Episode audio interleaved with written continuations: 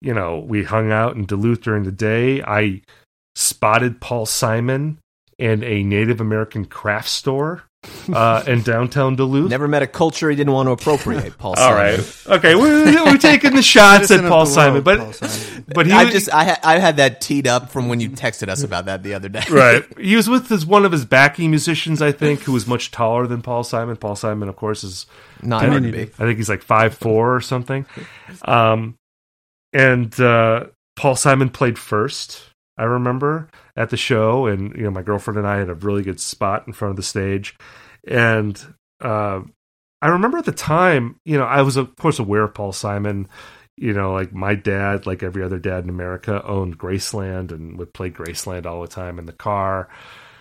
And I feel like I wasn't really a I didn't really appreciate his whole thing at the time. It, it seemed very slick to me, very polished. Just was not what I was feeling. Of course, now, you know, I love Graceland. I think it's a great record, and I think Paul Simon as a lyricist is actually pretty underrated. I think he's a Totally. great story. He's a he's a great storytelling lyricist. Um, and you know, Simon and Garfunkel obviously is great, and the '70s records. I think even like the later records. Surprise, pretty Like- good. Surprise, so beautiful or so what? That record from 2011, I think, is really great. Um, his whole catalog, I think, is is pretty strong. You're the one. That's a good record. Um, but at the time, I thought it was too slick, and I was bored by his set. He had a huge band. I remember. I was actually going to bring this up to you guys. He has a live album from 91, 92. It's like live in Central Park. It's like Rhythm of the Saints era. Hmm. And uh, I kind of wanted to talk about it on the show because it's in that same vein as like the Secret World Peter Gabriel Well, record. There's so many It's like- parallels between him and Peter Gabriel. I'm realizing. right. It's like yeah, like the world music influence, obviously. It's like another double CD, very you know sort of grandiose and opulent and everything. Um, but anyway, he plays. He has a huge band, and uh, you know it just sounds like um, you know like to me at the time it just sounded like prototypical baby boomer music. Mhm. you know, graying ponytail, muso, like, you know, any kind of negative stereotype with that you want to bring up. And, you know, now I've changed my mind, but it was just such a striking contrast because he plays his set. Then he calls out Bob Dylan and they do a couple songs together, and we'll talk about that. And then Dylan comes out and he has his classic Never Ending Tour band. Charlie Sexton had just joined the band like the month Hell before. yeah. So he's just fresh into the band. And it's like I remember Dylan looking very happy. And I think you can tell listening to the recording of this show that I think his mood is very positive. And it was just so raw. Him doing like, oh baby, it ain't no lie. I was like, fuck yeah. This Yeah. is so fucking cool. The band looked amazing. You got Tony Garnier on the stand up bass. You have the two best looking guitar players of all time Tough Guy Angels. David Kemper holding it down on drums. It was amazing. But just the contrast between Dylan and Simon I thought was really interesting. And I mean, you've been taking some shots, Ian. I'm guessing you still think that he's just like some baby boomer buffoon, right? I- Is, is that your I stance on I- him? No, I, that would be a little too too too tough because frankly, like I don't I don't know I don't know that much about Paul Simon. I mean, I've listened to the Simon and Garfunkel stuff, obviously, uh, and I've listened to Graceland and a couple other records here and there. But I, you know, I it, he is he's always been one of these acts that has kind of just like repelled me uh, a little bit, and not not through anything that he like does necessarily, but just like his general comportment and the the overall kind of Well, he's a well-known jerk. Like he's he's he's widely disliked by a lot of people, and not like in a cool like Lou Reed kind of way, right. but like in a smarmy kind of way. Like a lot of people don't like him. So Yeah, yeah, I I get that. And, and it just there there has never really been anything that like he's a very anodyne figure to me right like he, he's he's very like like smooth and sleek and seamless he's like a ken doll Oh. to me Like th- there isn't anything, and, and maybe this is totally wrong, right? Maybe this is uh, like I like I said, I have, have not really listened to, to too much shit, but this is the uh, interpretation that I have of him that has repelled me. I just I don't have anything I can like sink my teeth into with the man. It feels very just like you know, uh, uh, like I'm eating.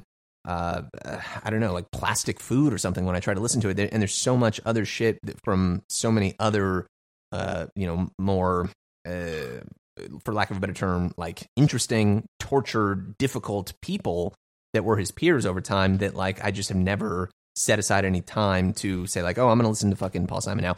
And also, I, and I think a lot of people probably have a, a positive connotation with him just as like parent music, right? Like your parents uh, uh, would have Graceland spinning in the minivan or whatever. Um, and you know, I've credited my father with many of my musical tastes on this show previously. Uh, and this, this again, I think comes comes on comes from that uh, thing. He has never been a uh, you know, I have no no positive Paul Simon childhood memories to share either. He was never a a uh, anything that I had a connotation with. So it's up to me to kind of like do my own research, my own digging, my own uh, investing in Paul Simon, and it's just been like you know, it's that's not not has not been high on my list at any point. Well, I, I I bristle a little at this thing of him being uninteresting, and it's because there's like it occurs to me, or from my point of view, there's kind of like a lose, like he can't win. Like when we recognize that, like I think all of us can recognize that, like his early work, especially with Simon and Garfunkel, is like really, really important and introduced a level of poetic sophistication and just a conceptual and production sophistication into what was popular uh especially i mean made folk rock into something that was um not just like a spin like two things kind of like mixed together. It was more of like uh the starting point for a more serious kind of songwriting on every level. Like the way those records sound there's going back to a lot of that uh simon and garfunkel stuff it's like actually really impressive to me more and more like these decisions to make certain sounds uh, happen. Um, certain production flourishes that like complement the lyrics. And um, just the, the the way the lyrics get really kind of cosmic and deep and existential and are also really good at being about like the everyday. All that stuff is true.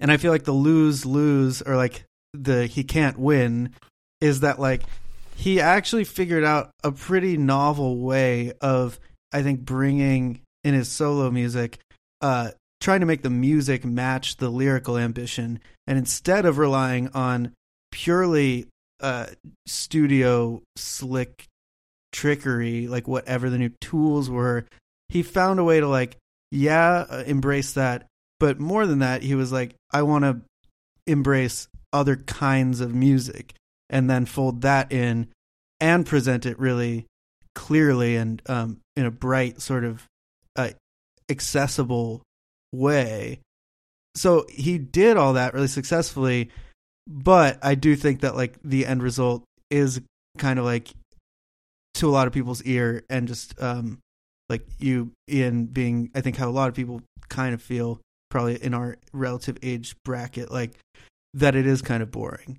It's just like so what to me, you know. Like I, I there's nothing bad there that I really like like hates with any. It, it's definitely like there's a lot that led to that, and then I think what we know now, like a lot of stuff we do like, kind of does stand on that the shoulders of something like Graceland, like because that record is so unique and introduces like novel production and a novel approach like with um yeah like appropriating this other music. But nowadays it might not seem as like uh compelling versus like really similar to someone like Peter Gabriel. But what Peter Gabriel always tries to do is like throw in some crazy surreal visual or like he go, he's a bit more bold where it's like Paul Simon is just Paul Simon